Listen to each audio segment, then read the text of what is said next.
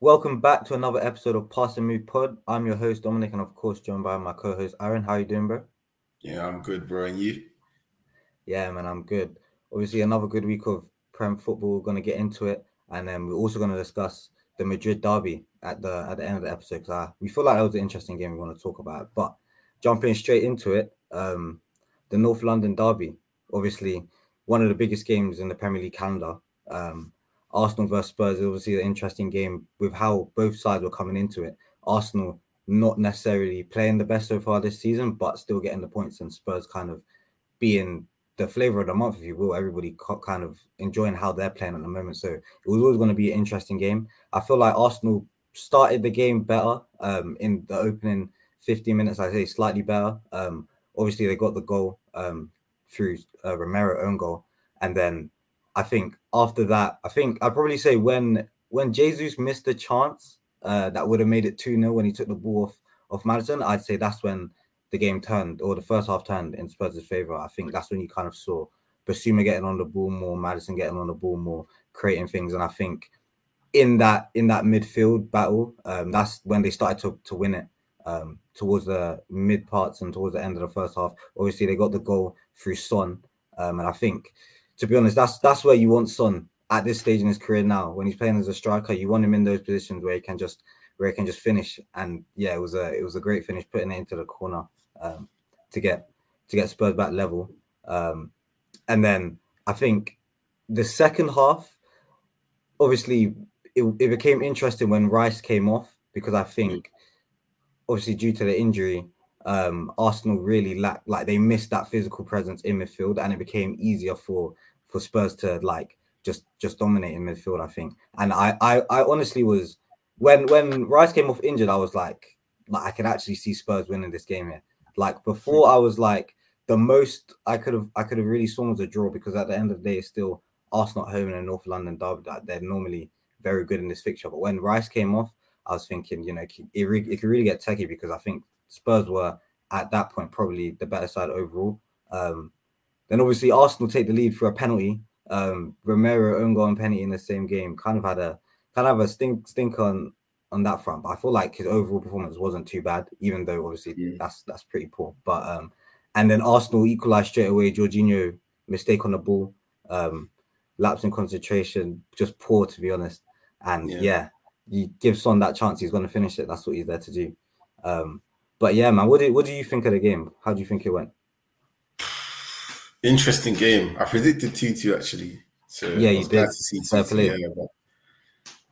Interesting game. I think Arsenal are still having this problem. Like, they just throw the ball into their own net. Like, they don't play this season. They haven't played that great. But even at the end of last season, like, it was sort of the same. Like, they'll give the opposition chances out of nothing, like the Jorginho one. Like, they just give them the ball in like situations where they shouldn't be getting anything out of it. Even the first Son goal, Maddison has the ball in a situation which is like nothing's going to happen from here. Like, at most, the most danger you could see is maybe a corner coming off someone. And then he just suddenly skips around Saka and then puts the ball in the box, and all the centre-backs are too slow to react, and then Son's there to pay her own. Like, it's just, I don't know, it's just like everything's just, I don't know the word to explain it, but it's just like everything's... It's self-inflicted. It's self-inflicted. Because even with that first goal, Rice could have claimed the ball earlier in the sequence. Like, he flapped at it and pushed it out, and that's when Madison went and picked up. So yeah, it's a lot of self-inflicted for Arsenal right now. Yeah, I don't know what's going to happen with them, because it seems to be like a sort of a recurring theme where it's like they just throw the ball into their own net at home. Like, when they go away and they play away, it's like, you know, they're out here grinding and they play well, they get the points, they get the clean sheet maybe. Like, I'm pretty sure they've kept 3 clean sheets, I think, in like 3 away games this season. But it's like, they just, when it's at home, they do stuff like against Fulham or last season, I think it was Southampton were bottom of the league and they left with, I think, a point against Arsenal in the title race. Yeah. Yeah. It's just like things like that should not be happening, especially when you're at home. I saw someone tweet about it and they said, I can't remember exactly what it was they said, but they said it feels a bit desperate at times when it comes to Arsenal. And it's sort of like the vibe they get off the touchline and everything is like, it feels desperate when they're at home, which is weird. Like, it's normally supposed to be the other way around. Like, you'd understand if the manager's really passionate, and Arteta's always kind of passionate on the touchline, but you understand if he's like that and shouting him or whatever and arguing the ref for every call. If they're like away from home and the opposition fans are like really on their back and they need like something to sort of lift them up, whatever. And the person was saying you'd understand if it was like that, but it feels like the whole coaching staff, including Arteta, and just like you feel it with the players as well, is that it feels a bit desperate, as if like they're trying to prove that they can win, sort of thing, when they're at home, when they should be the favourites, if that makes sense. Like, it feels as if they're trying to go for like a smash and grab at home, when it should be the other way around. When you're at home, you should be controlling the game and dominating everything, and should be scoring goals, and everything should be sort of more like relaxed because you have the home fans to go back. But for Arsenal, for some reason, it feels like when they have the home fans with them, it's like they struggle so much more, and it doesn't make any sense to me. Like, even against Spurs, it was like Arsenal fans seemed pretty disappointed to only get a 2-2 draw. Spurs fans seemed really happy to get that 2-2 draw. And that sort of, the happiness that Spurs fans left with is sort of the thing that you get from Arsenal fans during games that they just about win. For example, the Man United game, I think when you look at the difference in quality in the squad, especially with Man United's injuries, I think Arsenal should have been winning that game and should have played a lot more better than they actually did. But when it comes down to it, it comes back to that desperation sort of feels like they're trying so hard to win, as if they're away from home, but they're at home. It's a really weird thing that's been going on, and I don't think they can win the title anymore, based on what I've seen so far, because I'm not sure what's going to happen and how it's going to improve necessarily. What do you think? Do you think there's something like a bigger issue, or is it just something like just starting early in the season? I don't know. It's a weird one because, as you said, last season, you know, they were even poor at home then, dropping points in games where they really shouldn't have. And I don't know, I feel like maybe it could be to do with just the pressure of like the Arsenal fans. They are a very kind of, the fan base demands a lot of the players. Like, they want to be challenging for the title this season, like after obviously last season they came so close. But I feel like the players, they shouldn't play up to that. Like, you should just play the way you know how to play, the way that you play when you play away from home and it's great, or the way that you play even at home for certain stints of the game. Like, I feel like Arsenal at times, they're like, I don't know, sometimes they'll start really fast and they'll score a goal, score two goals, and then they'll fall away towards the end of the first half, and then you can maybe get at them. And then sometimes they'll start slow in the first half, and then you can get at them then, and then they might build up and get better and better as the half goes on. But I'm not sure why, to be honest. I just feel like, I don't know, maybe they're just a bit inconsistent at home right now. But What did you make of some of the individual performances in that game, though? Because obviously in the build up, one of the things that was kind of build up was Maddison versus Odegaard, and you know, the midfield battles there. And I mean, I didn't really see Odegaard in this game, to be honest. I feel like he was kind of, this was a game where you would have expected him to take charge, hold himself accountable. He's the captain of the club. You know, create chances, get involved. And I feel like he was just kind of a passenger on the pitch for a lot of the game. I didn't really see him, whereas on the other side, I was seeing Maddison, and everything Spurs were doing creatively was going through him. So, yeah. What did you think of some of the other individual performances? I think in Odegaard's sort of play style, he's never really been a sort of take the game by the scruff of the neck player. And it's been a criticism of him for quite a while, like that he's not too physical. He's not too, like, in big games, a lot of big games, he doesn't really step up where you can shy away or whatever. And it's like, I feel like he's more of a player who lets the game sort of flow to him. Like, someone I compare him to, maybe not as good, but like David Silva, where he's like, he's not someone that's going to come and get the ball off the centre-backs and dribble past players and force a ball into the box and make someone get on the end of it. Like, he's not that type of player. Like, he's more of like a technical, sort of dainty, sort of just like he'll get the ball occasionally, like the ball will come to him and then he'll try to play a pass or something. And I think in games like these, things like physicality and like raw, like just pure like strength and things like that in these sorts of close games or these sorts of big games, it can be a bit of a deciding factor. When you look at like De Bruyne's goal against Arsenal at the Etihad, where he like drives past like a few players and just slots it in the bottom corner. Like that sort of run, I don't think Odegaard has that in his locker. And I feel like because he's that type of player who's a bit more passive in these sorts of games, when people say, oh, he's the captain, he should be doing this, he should be doing that, he's never going to do it unless he sort of changes his play style a bit. I think Maddison is not that type of player either, but he's more of it than Odegaard is, if that makes sense. I think Maddison's more aggressive in his play style, and that's what helps him in these games. Like he is, his play style and his personality, he demands the ball, and that's why in these moments he can show up. Yeah, precisely. Like you can see when he made the mistake and Jesus put it over the bar. Like the next play, he got the ball. No, the keeper had the ball. And he like told Bissouma like go away. Like before, I think they were doing like sort of a 4-2 build up or like a 3-2 sort of build up. Yeah, like him dropping next to Bissouma. But after he told Bissouma just go and spread out, and he took it by himself again and again, kept demanding the ball. And I think it's sort of, I don't know, it's hard to pinpoint exactly where it comes from. Maybe it's just how he is, but you can sort of feel it's kind of linked to like championship, that sort of championship growing up as a player. And also with Leicester, who've been in relegation battle last season. Before that, they've been battling for top six and mid-table and things like that. Like you can see that sort of scruff of the neck sort of in him, where he wants to be aggressive and get on the ball and do everything. Like he feels like he can take that responsibility. I feel like Odegaard doesn't really have that to him. He doesn't really have that side to him. And I wouldn't say he played bad. I don't think he played bad, but I think he just didn't really like do much. I could say the same for Declan Rice in the first half as well. I don't think he did much either. Like I didn't really notice him too much.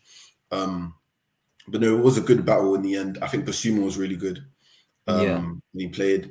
I think Salah could have had a better game, but you know, North London derby, nerves. I think he will have to get dropped when Bentancur eventually comes back from his injury. Yeah. But no, it was a good game. Also wanted to point out Saka. I think Saka played really well.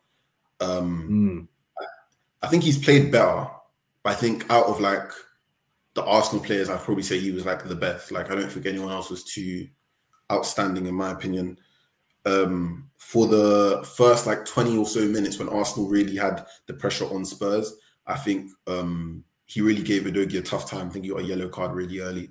Yeah. But then I think after like half an hour or the first like 35, 40 minutes, the game just sort of flipped. Like Arsenal were struggling to dominate Spurs, even though they're at home. It's like, from that point on, it's like Saka didn't really, I wouldn't say didn't do much, but he didn't really do much, to be honest. Like he just, I don't know, I didn't see him as much as I would have expected to in like a game like this. But you have to give the credit where it's due to players like Odegaard for keeping him quiet, to be honest, because this is like his first sort of really big game this season, other than maybe United, I think. You have to give credit where it's due. Young fullback against one of the best wingers, like he done well, so credit where it's due.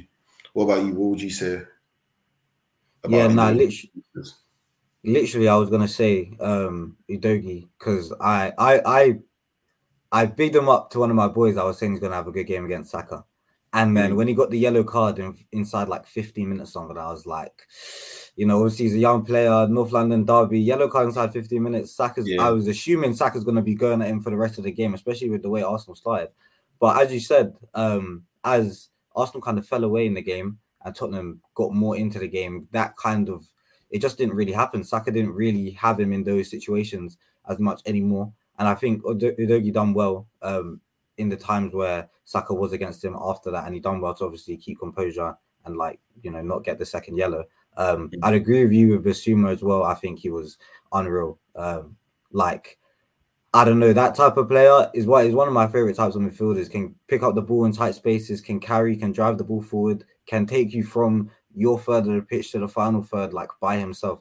And yeah, I think for me, his performance really impressed me. And it's like great to see kind of finally the Bissouma that we expected to see when he signed from Brighton, because last season was obviously his first season under Conte and he looked like a shell of himself. And it was kind of like, where, like what's gone wrong? Do you know what I mean? And now, obviously, he's balling out and he's playing well. I think for Arsenal, I feel like, obviously, you spoke about Odegaard and being like a bit more passive. And I feel like Vieira is a similar type of player like that. Or I don't know, Vieira is very, very lightweight. And I feel like in a game like this anyway, like the physicality was a bit much for him. And I feel like both of them, both Odegaard and Vieira not having the best game was like, obviously in a game where the midfield is so vital, I feel like that was not obviously ideal for them.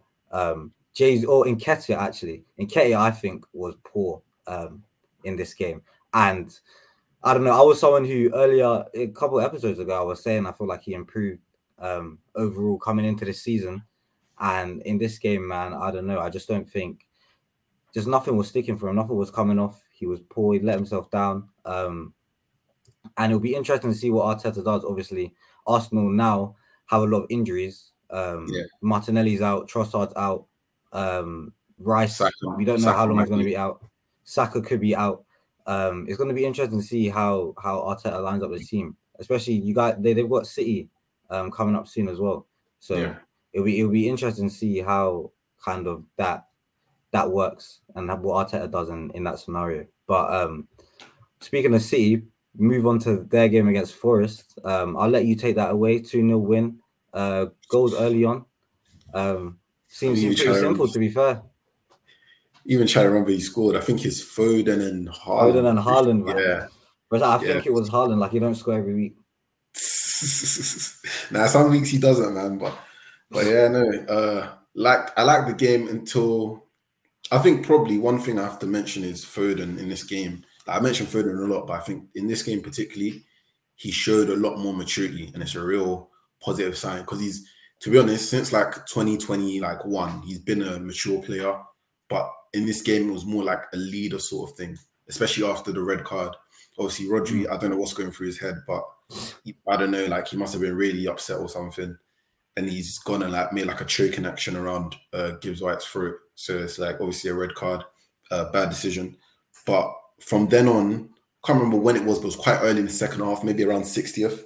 And then from then on, it sort of went down to 10 men. Can't remember which subs came on, but I remember I think Phillips at one point came on. But before Phillips, it was someone else that had to... I think Doku had to come off for someone else, and then Phillips came on for someone else as well. You had to go really passive. And I think Foden, in that last 30 to 40 minutes of the 90, he actually showed a lot of maturity on the ball. He made a lot of good decisions from what I was seeing. He sort of had that sort of... It's almost like he's showing Pep, I can be the one who does what Gundogan and Bernardo Silva do, which is where, especially if you rewatch the Champions League final, you see there's lots of times where it's we're on a counter-attack and it's maybe 75th minute, 80th minute, and there's an opportunity to play someone in, but they literally just slow down, take the ball, do a 360, and then let the whole team move up the pitch and then pass it back to the defenders so we can get everyone up the pitch. Whole team is in a nice position to do some counter controlling if we lose the ball, and everyone can sort of be a unit rather than stretching the game end to end.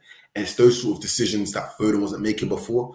If we're maybe 1-0 up in the 75th and he sees an opportunity to play a through ball to Haaland, he's probably going to play it. But I think in this game, he showed a bit more of restraint and that sort of Bernardo Silva about him, where you can just be okay, let's wait, slow it down.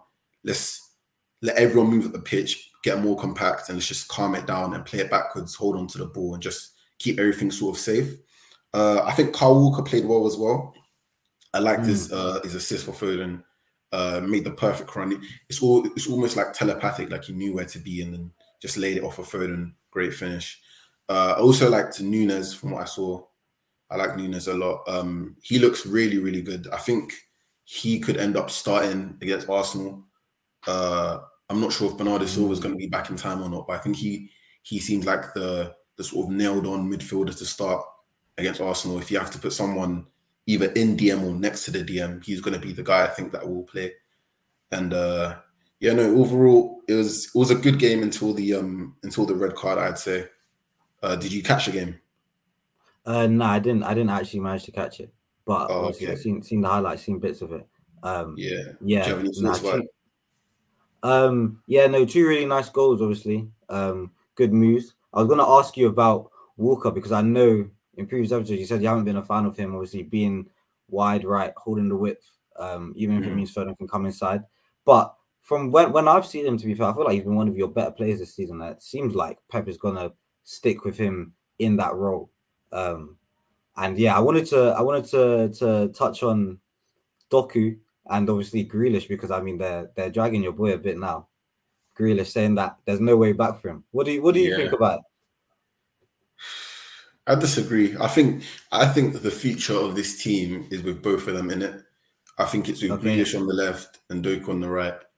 I don't think Grealish is at a point where you can say where people like. I think people are overreacting about it. I don't think he's at a point where, for example, if you look at Raheem Sterling, Sterling's final season was shocking. Like, it was really bad. I don't think Grealish is anywhere near that sort of point. Like last season, for example, games against Liverpool, at the Allianz against Bayern, even against Real Madrid. Like, there's lots of big games where Grealish has dropped like top performances. I don't think Sterling had those sorts of games in his last season. And I don't think Grealish is at that point yet where he's like his spot is in trouble or anything. I think Doku will still be in my opinion, I think Doku, I'm not sure who's better yet out of them two, but I think Doku will be the number one on the left for now, at least, with Foden on the right coming inside. Simply because he has such a unique quality that Grealish doesn't have, which literally is dribbling. Like, it's unstoppable. Like, he's probably the best dribbler in the world right now. And I think Grealish doesn't have that sort of he doesn't give you that sort of quality that can break a whole defense by himself. I think Grealish is better in transition in like a counter-attacking team. Whereas Doku, like against low blocks, I think Doku's just like a cheat code. So I don't know. I wouldn't go as far as to say there's no way back for Grealish, but I think it will be tough. And he does have to start dropping good performances when he plays.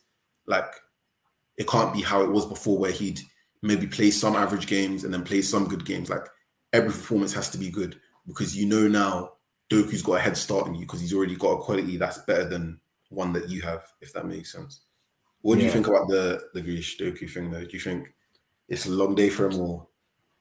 To be honest, I think it's a bit. I think people are overblowing it a bit. I don't think Grealish is playing that differently to how he was playing last season so far. I just think that Doku has come in and we've seen what he can do, and it's like, oh, now this guy is so much better than Grealish. But I don't think Grealish is that much worse than he was last season. Like, I don't think he's been great, but I don't think he's been like extremely bad. Do you know what I mean? And I just think Doku obviously coming in, and you guys haven't really had a winger like him in a while, so it's he's kind of the flavor of the month right now. So but I was going to ask you though, obviously with Rodri red card, you're going to be missing the Arsenal game. What is your midfield three for that game? If you had to, your ideal midfield three. If players are fit, Bernardo and Nunes probably, and then Phillips. Yeah, probably Bernardo and Nunes. But if let me do some thinking. Wait, so we have 1, 2.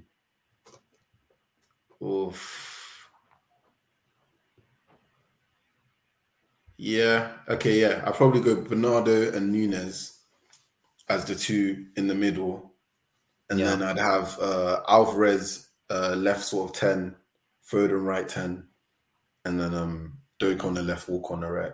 That's why I'd probably go. Fair enough. Yeah, I think that works best. I like Kovacic a lot, but I think in terms of like defensive ability, I think Nunes is better as well. And Bernardo, I'm not even sure if he's going to be fit, so I'm not sure what's going to happen with him. But yeah, I'd probably go Bernardo and Nunes, and then Alvarez. That would be the midfield three. Fair enough. I mean, you guys got enough depth that's still a solid midfield three. Do you know what I mean? Moving on to the red side of Manchester, where we don't have midfield depth. I watched that game against Burnley. Obviously, 1-0 win. Happy about the win, but bro, that performance, man.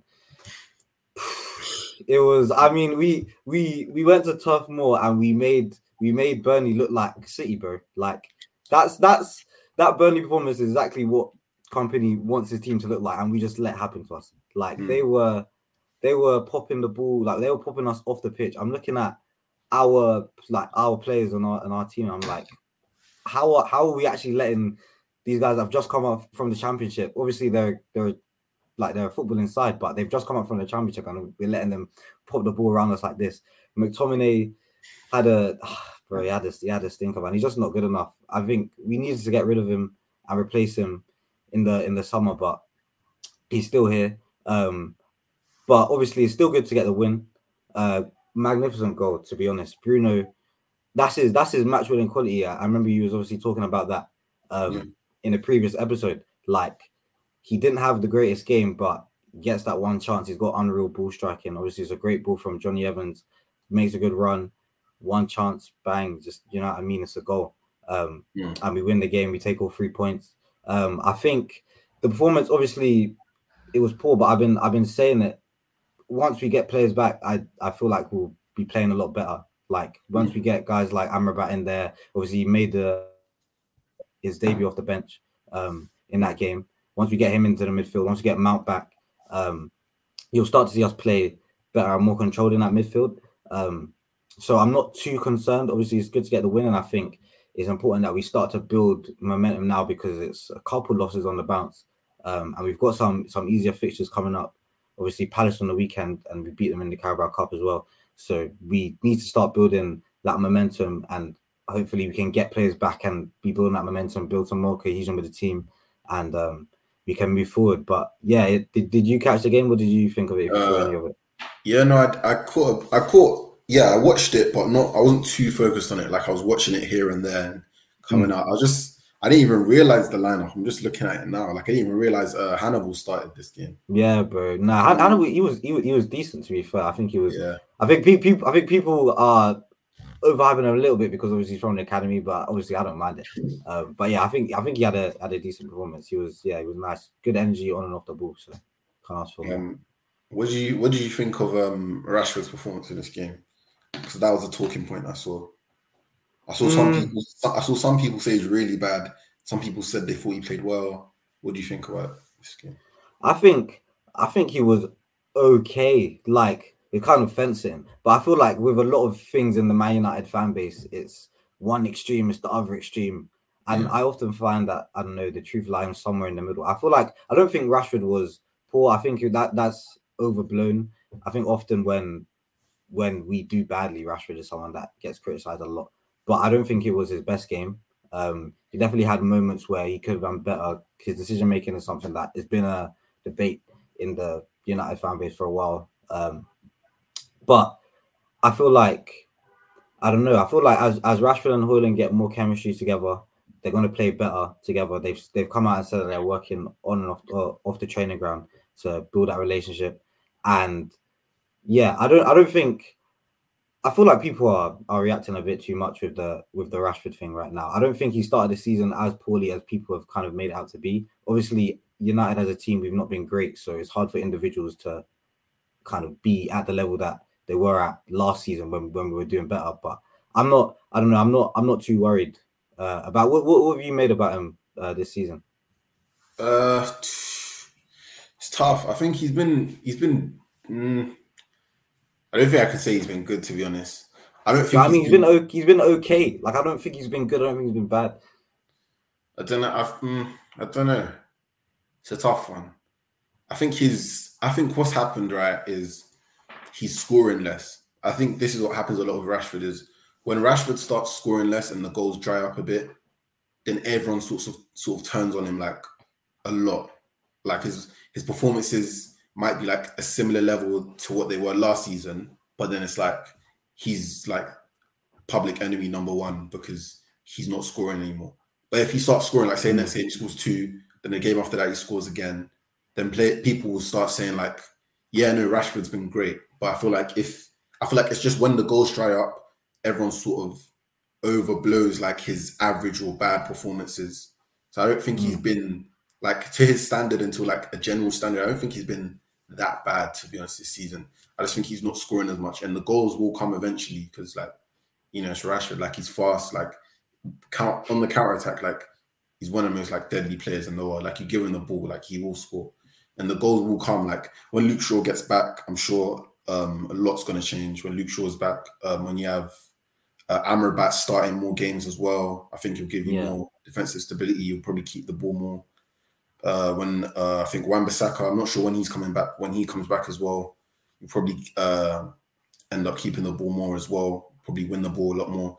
I think when all these things sort of click a bit, I'm not sure what's going on with Sancho and Anthony, and like whether I'm not sure whether they're coming back or well, actually, well, I'm pretty sure Sancho is not coming back, but like, nah, I don't think so. No.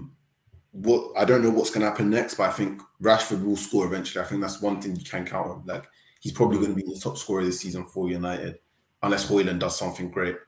And I think the goals will come back, and people just need to be patient and give him a bit of time for the goals to come back. Because it's not like he's been one of the worst players in the team. Like, there have been worse players in the team this season, in my opinion. But yeah, definitely. Right, I think the last thing I probably say on Rashford is that I feel like people discredit his all-around game. Like, I see people talk about all the time saying that if he doesn't score goals, what's he offering to the team? But bro, there have been performances I've seen Rashford where he might not necessarily score, or maybe he will score, but you can see what he's doing for the team. Like, he can pick up the ball in wide areas, go one-on-one at his fullback, drive at them, push the defensive line back, go for a cutback. In the past, we've not had a striker to be in the box for that. And I feel like this season, now that we have Hojlund, we're going to see that a bit more. I feel like as well, his playmaking is a bit underrated. I feel like he can make those nice passes. You see it with Luke Shaw, where Luke Shaw makes the overlap or even the underlap sometimes into the box, and he plays those passes again, getting us into the half space. So we're in good position for pullbacks. And yeah, I feel like Rashford... He has a lot to offer, and I still feel like he's got levels to go as well in his game. You know, he's now 25, going to be 26, I believe, in October. So he's getting to the peak of his career. He's getting to where he's going to be, how he's going to be as a player, reaching his potential. And I feel like he's becoming more well-rounded as the years go by. And I feel like, you know, I don't feel like there's a problem right now. I feel like once a team gets back to the level they should be at, Rashford's level will go up as well with the team, and you know, he'll be scoring goals, be playing well again. So moving on, we've got Liverpool versus West Ham, 3-1 win for Liverpool. Obviously continuing their run, still unbeaten this season. Did you catch this game? What did you make of it? I only got the first half, but it looks like City Pool could be back, man. I don't know. They're back to. I think they're back to doing what they used to do, which is why I say that. And what they used to do is basically like, it's like the opposite of anything you've seen from like whatever team you'd say is like the most popular team right now in terms of like hipsters or whatever, like teams like Brighton and that. They do the complete opposite of anything that Brighton do. So basically, what they do is, they'll play like badly or whatever, or they won't play great, or they'll play good, generate some chances, give up a load of chances in behind, but the other teams won't score. They just simply won't score. And it's something I actually noticed when I was watching the game. So specifically in this game, I think West Ham had quite a few chances. Antonio had one glaring miss, I think, in the first half. I was thinking, how is he not scored? It's crazy. But against like these lower sort of teams, they give up a bunch of chances, so many chances. But because the teams aren't of enough quality, they don't convert all of the chances.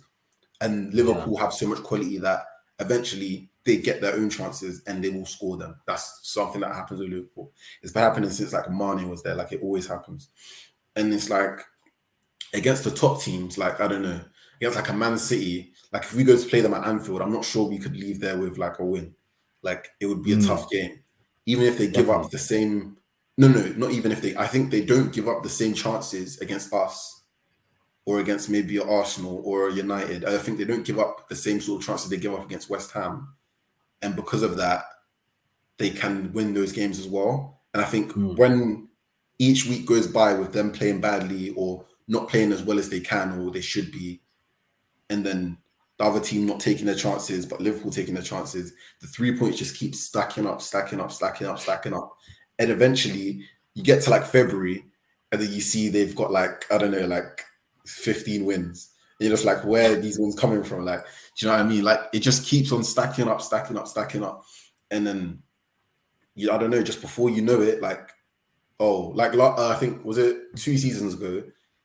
They were literally like, it seemed like we had the title, like, home and hose, like it seemed like it was done, and then gets to like February, And it's like, oh wait, like they're like 5 points off us, low key. Like, where are they going? And then it's like, oh wait, now they're first. Like, how did this happen? And then it goes on to the final day. Like these wins that they get, even if they're playing poorly, it all adds up. Like it all just carries over. Each 3 points they get just carries over. And it's something that Pep mentioned. I can't remember if I mentioned it in the last episode, but I was like, Pep, when he mentions Liverpool, he doesn't really talk about like tactics or like performances or whatever. He always talks about mentality. And it's like they always get themselves over the line. Like no matter what may be going on, who's playing, who's injuries, they just win games and they keep stacking up. And that's how 2 years ago they got into a serious title race with us. So it could happen again this season. If anything, if we're to drop off, I think it could be back. And I think Arsenal having these games where they're drawn 2-2 to Tottenham, like I think Liverpool and Tottenham are playing on the weekend, innit? I'm not sure if Tottenham are getting a point from there. Like Liverpool are the type of team that can go and win like 3-1. Like no matter how many chances they give up or no matter how bad they might play, like they're going to score the goals. I think Salah recently, especially this season, I probably have him. If I had like a team of the season now, he'd be in my team of the season. He's been really good this season. I thought he was washed, but he looks like he's coming back to his proper like. This is Mo Salah. Like he's entering the type of like phase where now, like I've been considering like him and Hazard as a debate. Like before, I was like, nah, no chance. But now I'm starting to think, okay, like Hazard, this is like top. Like this is like top. Like when you talk about best player in the world, you can start talking about this is Salah. Like 21, 22 Salah, 17, 18 Salah. Like this is proper Salah back now. He's getting the assists. He's creating. He's scoring, like he's doing everything now, like serious player now, man. He's back. I love it. Nah, that's fair enough. I think, I agree, man. Mo Salah this season, he's definitely back. I like to see him in the creative role now as well, creating chances and scoring. And bro, Liverpool just create chances for fun anyway. Like they've got so many attacking options that like they can put out different front threes and they're still creating chances against these types of sides. And then obviously now you've got Szoboszlai as well in the midfield, who's bringing in goals, he's creating chances as well. And yeah, man, Liverpool, they look like they're back. And I think one thing you said, obviously, about the mentality, or that you were saying Pep said about the mentality, I think you look at the kind of leaders or the more experienced players in that team, look at Alisson, you look at Robbo, you look at Trent, Salah, Van Dijk. I think they've all been better this season compared to last season. I'm not necessarily saying they're all back to the level they were at their peak. Like, this is definitely not peak Virgil, I don't think I was seeing. But I think they've all improved from last season, and that's definitely pulling Liverpool through right now. Their attacks just, it's unreal. They're scoring goals for fun. But I am going to be interested to see them against Spurs next week. It is Spurs at home. So, do you know what I mean? It's not at Anfield at least, but Liverpool could definitely run up in there and get like a 2-1 win, I reckon. Two quick goals and just kill the game. But I don't know. It'll be interesting to see, obviously, how they line up, because McAllister has been playing as the deepest midfielder in most of these games. I know Endo's played a couple of times, but I don't think he's been too great whenever I've seen him. But it'll be interesting to see, obviously, without that DM, figure like they had Fabinho a few seasons ago. Is Klopp gonna do something different to maybe switch up, or is he just gonna trust McAllister in there and kind of, do you know what I mean? See what happens. It'll be interesting. Another thing I wanted to mention was, did you watch the whole Liverpool West Ham game? No, I didn't see the whole thing. Oh, Paqueta played really well. I saw obviously in the bits that I watched, he was playing well, and I saw the comp on Twitter after. Yeah, no, it was unreal, man. Fantastic player, man. Did you see the highlights for the goals? Yeah. For the West Ham goal, that ball he played over, I think to Owen or something. Yeah. Great.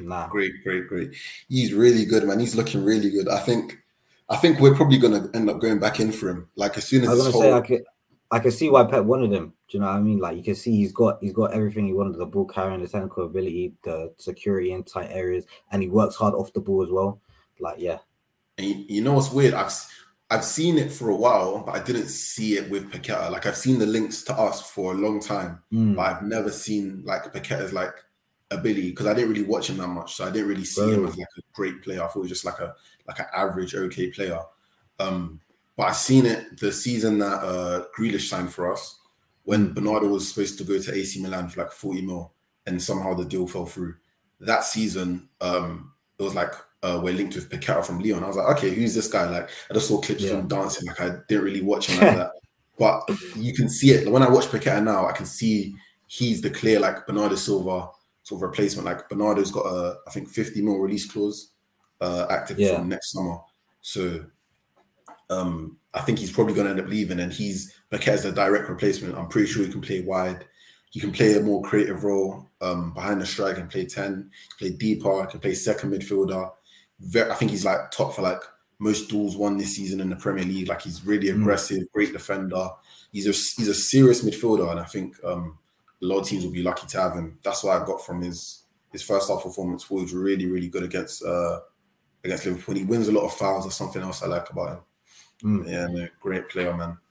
I mean, bro, this was how Paqueta was playing at Lyon. Like, this was the type of role he was playing, and they'd have Bruno Guimaraes like the deepest, and him an hour like ahead of him. And Paqueta was like the all-action midfielder. He was doing everything. Like, he would pop up in the 10 areas, create chances, but it'd also be deeper, keeping the ball, helping him build up. He'd be winning the ball back, helping with the press. Like, he's really an all-action midfielder. And I think sometimes a flair and stuff like that can trick people to seeing him as like this 10, this purely creative attacking player, where he's actually got so much to offer to the game. And I think that's why, for me, he's probably one of my favorite players in the game right now, just because of how well-rounded he is, and obviously he's still got the flair and stuff on the other side. So, yeah. Would you go as far as to say he's the best? Oh, here we go. Would you go as far as to say he's the best midfielder outside the top six? Or not top six, the big six. Big six, so yeah. All right. So included Bruno Guimaraes. Would you go as far as to say he's the best? Do you know what? Yeah, probably. I'd probably say he's the best midfielder outside the big six, because who else would be up there? You probably say Bruno Guimaraes, Tonali, and then Tonali. Maybe Eze gets a shout. Yeah, but I feel like he's better than all of those guys. So yeah, he's probably the best midfielder outside the top six.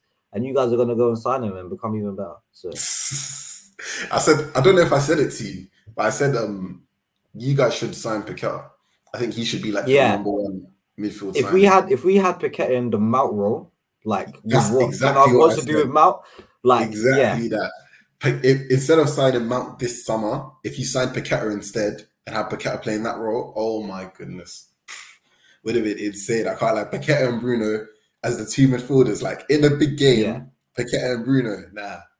Long day, man. Bro. Long day. In a big game, Paqueta and Bruno, eights. And then you have... that would have been a serious midfield.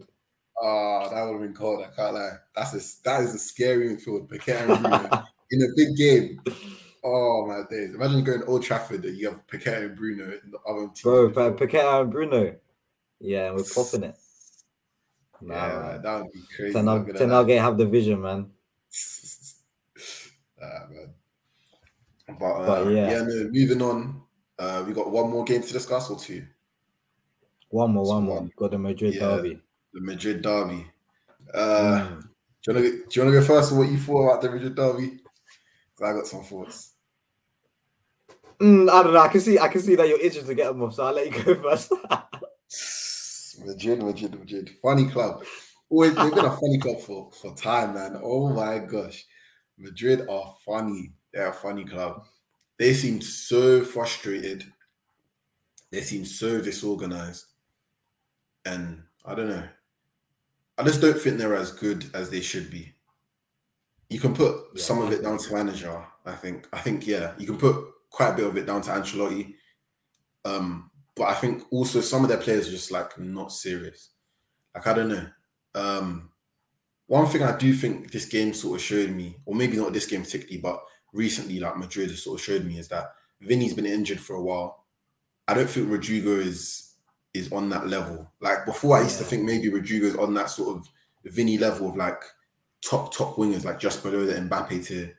But I don't think he's on that level. I don't think he's ready for it yet. I think he's close to it, but I don't think he's ready for that sort of like to be Madrid's like main guy. Like for example, if Vinny was to leave, I don't think Rodrigo, I think the drop off from Vinny to Rodrigo is quite big. I don't think he's ready to be that guy that can carry the whole team by himself.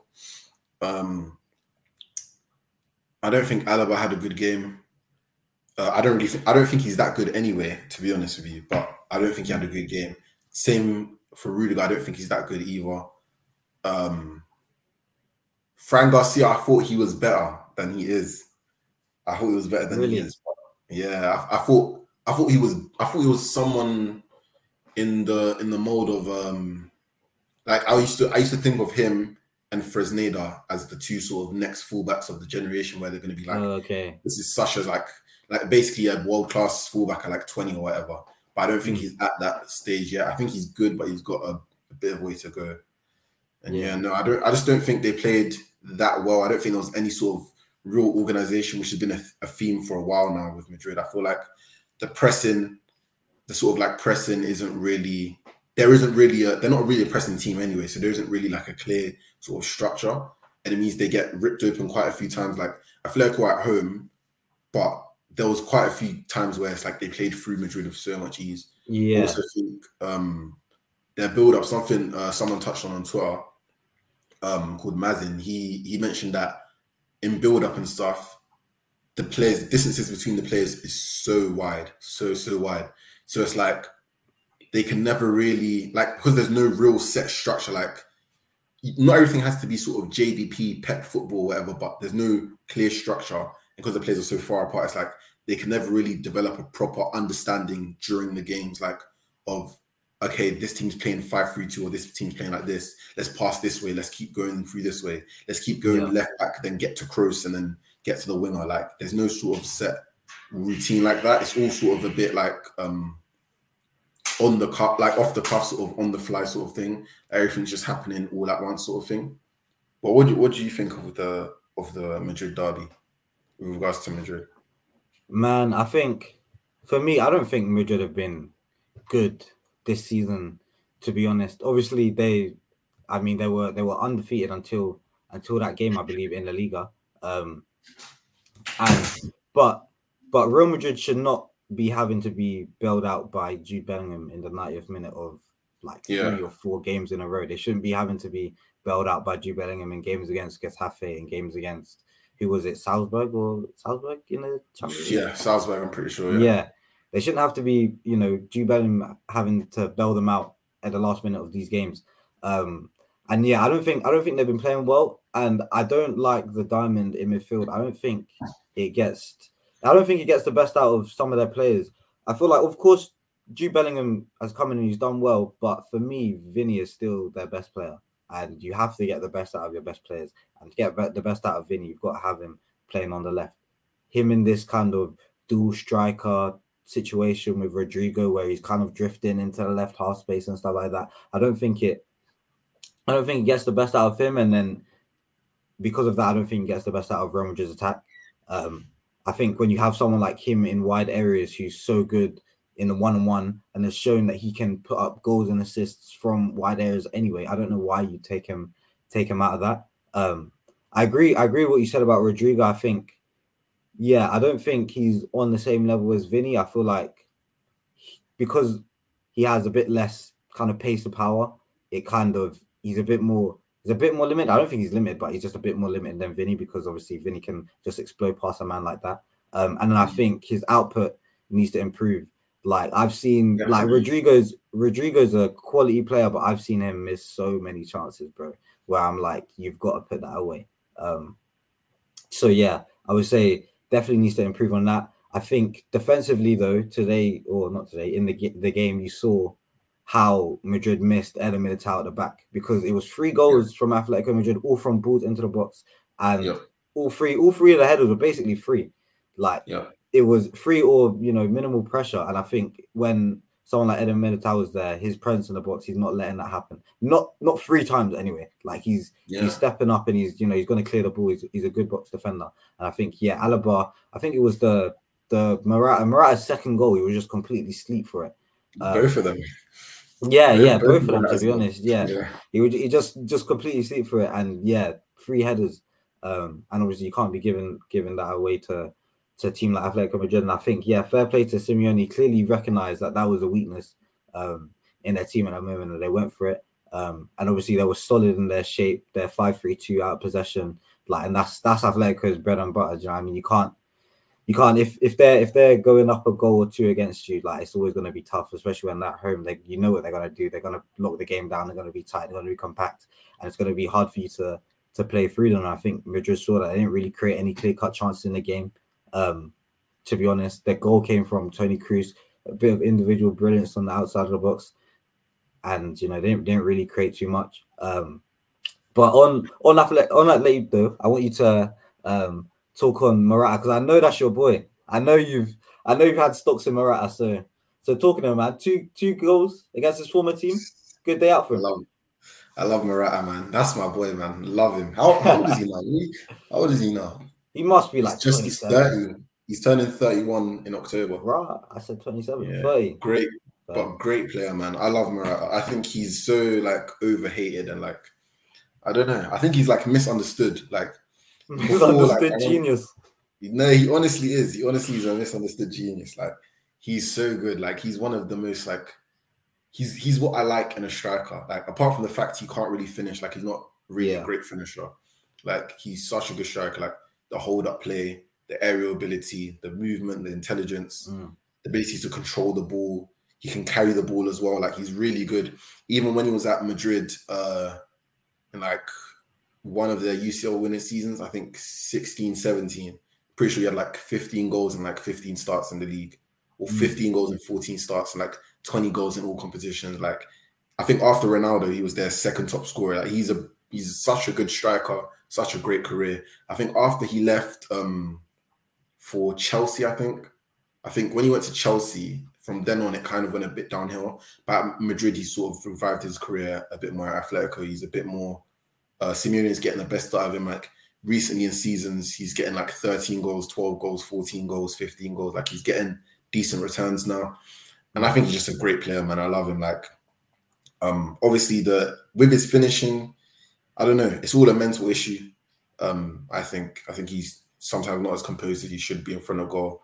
But I think overall he's a great striker. I think he got sent off today actually, but in general, great striker. He's got like five goals and 5 now this season. So hopefully he just gets better from here, because I think he's overhated. He's been turned into a meme, because when sort of like Prem fans sort of watched him was when he came on loan to Chelsea, and he didn't do well at Chelsea. And then when they watch him like some big games, like I don't know, maybe he crumbles under the pressure or whatever, but he showed like time and time again, like he is the guy. Like Liverpool, knocking Liverpool out. I was gonna say, I will never forget that. I'll never forget that. That clip, yeah. Oh my days. Where Lorente does the slide past him, and he's on his hands like that. Yeah. Oh my days, what a player! And then Euros as well against Italy. That goal he scored against Italy. Yeah. Oh my gosh. What I love Morata, man. Love Morata. What a striker, man. But nah. Thought he played really good, and I thought Griezmann did quite well. I like Griezmann a lot. I think he's I probably have Griezmann in like my top 10 players in the world right now. I think he's really sort of entering his twilight.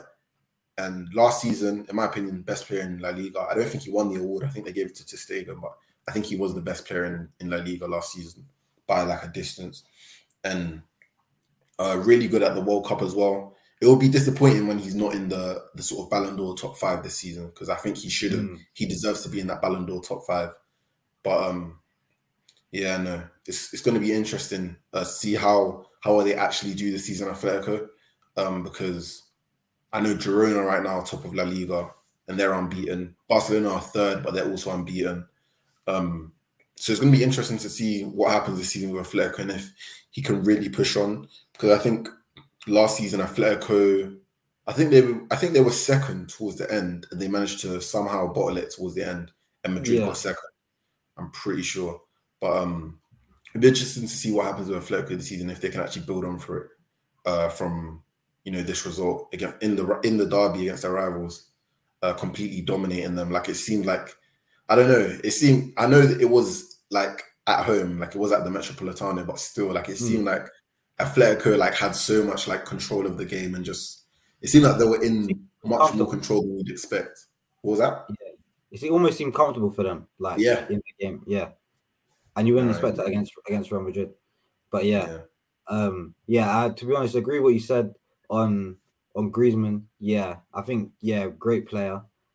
Good to see him back to the kind of level he was at before he left the Barca, because I think him at Atletico Madrid before, I think he was a quality player. And then obviously he left Atletico, went to Barcelona. And I just don't think that move was ever going to work while Messi was there. Their best kind of areas are in the same positions on the pitch. And Barcelona are never going to give up like Messi for Griezmann. Do you know what I mean? They're never going to give up Messi for anyone. So for me, I don't know, that was never going to work. And I'm happy that he's back at Atletico and he's doing his thing again. And he's just almost back where he left at the club and doing well. And yeah, man, it's good to see. It's going to be interesting to see Atletico this season. I think, I don't know, I want to see them make a run in the Champions League, man. They've not had one of those in a while. Do you remember, was it 13-14? They got to the final, lost to Real Madrid, and then I think, and then a couple seasons later, they had a good run. I think semi-final or something when Sal Niga scored that goal against Bayern. Yeah. They had a good run then. I haven't seen a good Champions League run from Atletico in a while, so I'd definitely be interested to see what they can do this season. La Liga looks interesting right now. Girona top of the league, Madrid behind them now, and then Barcelona also undefeated third. It's gonna be interesting to see. Madrid versus Girona is this weekend at Girona. Yep. So let's see if they got something. See if they got something for them. See if they can stay top of the league. My boys are there. I've got Savio there. Peroni. That's a CF. That's the CFG affiliate team, isn't it, in Spain? Oh yeah. Yeah. So all of our players are there. We've got, I think Garcia's still there. Peroni's on loan. Savio's really good, by the way. Really good winner. We've got a couple players there. We've got quite a few. So hopefully they do well, man. But yeah, last thing I just wanted to touch on, Osimhen. You seen the Osimhen situation with the TikToks, the Napoli TikToks. Yeah. What do you think of that? I mean, it's just it's shameful. I don't know how this type of thing can still be happening in football. People are saying how could you do that to him? He's one of your best players, whatever. But it's how could you do that? How could you do that to him? Full stop. As one of your players, if he's not one of your players, that's not something that you should be doing and posting online, kind of to get views, to get likes, to get interactions. Do you know what I mean? And I can fully hear where Osimhen is coming from and his frustrations. That can't be on. You can't just be able to do that. And it's crazy because they played yesterday and he scored. And do you know what I mean? He's just getting on with it, and it shows kind of the professional he is, because if he said that he was refusing to play in the game yesterday, I can't really say anything to him because fair play. Obviously just getting on with it. But yeah, man, I don't know. It'll be interesting to see what happens if he's actually going to sue them, because that'd be mad for him to sue the club he plays for. I don't know if this is going to mean he might leave, if he might go somewhere in the summer or in January. It's going to be interesting to see. But yeah, no, what do you make of it, man? I think? I'm not sure how it was posted or why it was posted, because I only saw it after it had been deleted. It was a few videos. It was 2 or 3 videos, actually. Yeah, I saw 2. Yeah, but my thing is not even the post, and even if they were hacked and posted by accident, why were they made, and why were these videos made? Even if he's I don't know, maybe if he's a youth player or whatever, he's a not really good player or whatever. Still, why would you think, this is one of my players? Yeah. Why would you think this is a footballer? And be I'm going to make this video, and this is a TikTok that exists. And I seen them post an apology, sort of. They put a statement apology out. But yeah, it was kind of rubbish. It was just I don't know. Let me try and find it. It was so rubbish. It was basically them just saying, he's a treasure of this club. We don't want to mock him. And as proof that he's a treasure of this club, we rejected every offer for him. What? And what does it say? It says, social media is always used an expressive form of language with light heart and creativity without wanting to insult Osimhen, basically. And it's saying if he felt any offense, it wasn't intended. What kind of that's what type of rubbish is that?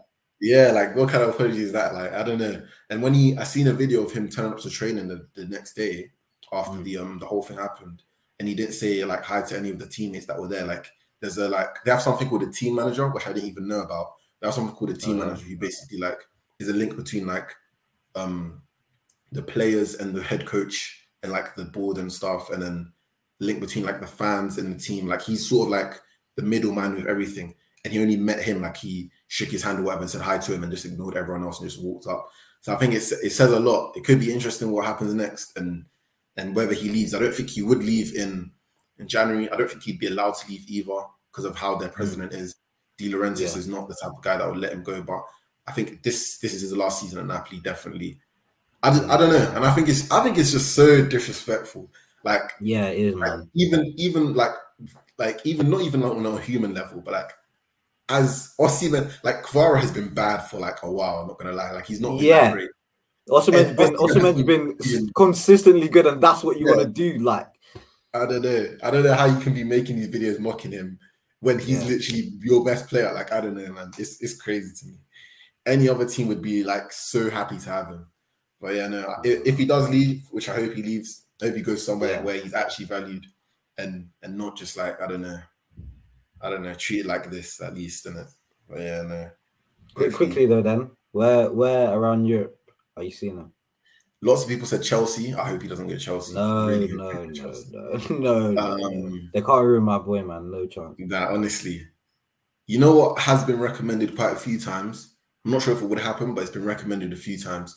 Is Madrid? I was going to say Madrid. Yeah, Madrid need a proper striker. He's the sort of proper striker. World-class striker, real sort of superstar, could come in and be the proper number 9. You could, if they want to get Mbappe, they'll get Mbappe to play with him off the left. If not, they have Vinny on the left, Rodrigo on the right. Like, that's a proper dangerous team. And he's guaranteed goals as well. If he was to come to the Prem... Man, you think? It's got to be. It's got to be. Really? You with Hojlund though? Yeah, man. Hojlund can hold bench with Osimhen, bro. So, like, he's young, man. He's like 20. He's still got a lot to learn. Do you know what I'm saying? Man. This is Osimhen is 30 goals all competitions guaranteed. Do you know what I mean? Yes, man. So I'm taking him, bro. 24. That's what I'm saying, and he's still got to improve. I'm taking it. But nah, I don't think they do that, you know. I don't think Man United would do it. But I'm saying if I was director of football, I'm there. Oh, okay, yeah. I'm making that happen. Yeah, they're fairs. Not going but to I don't know. I'd say I'd agree with Real Madrid, but I don't see it happening while they're still infatuated with Mbappe. To be honest, I feel like they're just set on getting him next summer. We'll have a whole another drama about that next summer, and we'll see what happens. And if he goes, then I don't think there's a way that Osimhen's there. To be honest. Apparently he could be, well, they say this all the time, and there's always a new twist in his tale, but apparently he could actually be staying, like for real. That's what I've been hearing through the grapevine, that he could actually be staying, like for real, like signing. Like, he got Neymar out of there, got his boy then and he's happy now. Now he's got the team to himself. He's brought in all the bodies he wants. He's got Kolo Muani in there, he's got Dembuse in there. He's brought in everyone. He's told them, yo, bring this player. They've brought them. They've signed everyone. So now he's got the team to himself. He's got all the players he needs around him to win the league and win the Champions League if they play well enough. I don't think they will, but this is sort of like his sort of prime time moment. So I feel like if they do well, like, for example, if they hit like maybe semi-finals, I think he guarantees stays. Do you know what it is? If Mbappe stays, he must deliver that Champions League, bro. If he's re-signed, he must deliver that Champions League. I wasn't one of those guys saying that the last time he signed the deal, because I was like, the deal's going to run out and he'll still be 24, 25 and can go to Real Madrid on a free. He's still going to be in his prime. If he signs a deal during his prime years, he's got to make that Champions League happen somehow. Do you know what I mean? This what I'm saying. Mbappe is, I think, 20... Is he 24 or 25? I think he's 24. Yeah, he's turning 25 in December. So that means next season, he's going to be turning 26. If Mbappe came out in when he was 17. Yeah. If Mbappe hits If anyhow Mbappe hits 26 with no European glory, bro. Oh my gosh! See this. You're only talking like this because Haaland already got one now. So bro, hey, that's why. Man. Listen, man, hey, that's all I'm saying. All I'm saying, yeah, is Mbappe ain't. Bro, if Mbappe don't get a Ballon d'Or, has he got a top three yet? I'm pretty sure he got top three like 2 years ago. No? Nah, I don't think he's got a top three. Really? Nah, that's a robbery. Then he should have got top three. But if Mbappe doesn't, because 26 can easily become 28. Yeah, and when it's 28, bro, you're forgetting about the World Cup, though, man. He's got another one of those in him. Two World Cups. True. Yeah, true, 2 World Cups, all-time World Cup top goal scorer. His legacy is calm, bro. His legacy is calm, but he does have to win the Champions League. That's what I'm saying because if not, he's basically relying on the World Cup, and World Cup can be unpredictable. Yeah, like and we're saying he's going to win a World Cup, but he could definitely not win another World Cup for the rest of his career. You know what I'm saying? You never know. Like, all it takes is one minor 3-week injury, and he's out of the World Cup. Literally, like, you know, obviously I don't wish that on him. Like, I hope he plays, he's a good player, but like, bro, like, there's so much things that could happen now. Like, when you get to 26 next season, next December, you'll be 26. And then from there, 26 can become 27 and a half, which can become 28. And then from there on, you're going towards 30. And just before you know it, your career is over in like a blink of an eye. Like, when it gets to 30, if he doesn't have like maybe a Ballon d'Or or another Champions League or World Cup, there'll be like, a new guy. There'll be a new Mbappe already. That's what I'm saying. And you see the 16-year-olds, like Brazilian wingers and stuff that are coming up now. Like, those players are going to be like 21 by that time. One Don that's chilling in Sao Paulo right now, bro. Just coming to take a spot. There's guys like Esteval, the right winger, Henry Paez. There's all these players that are coming up. Like, you never know. You never know what could happen. Like, so no, it's going to be interesting. Really interesting to see what happens. Yeah, for sure, man. But that's all we have time for on this week's episode. But thank you guys for listening once again, and we're out.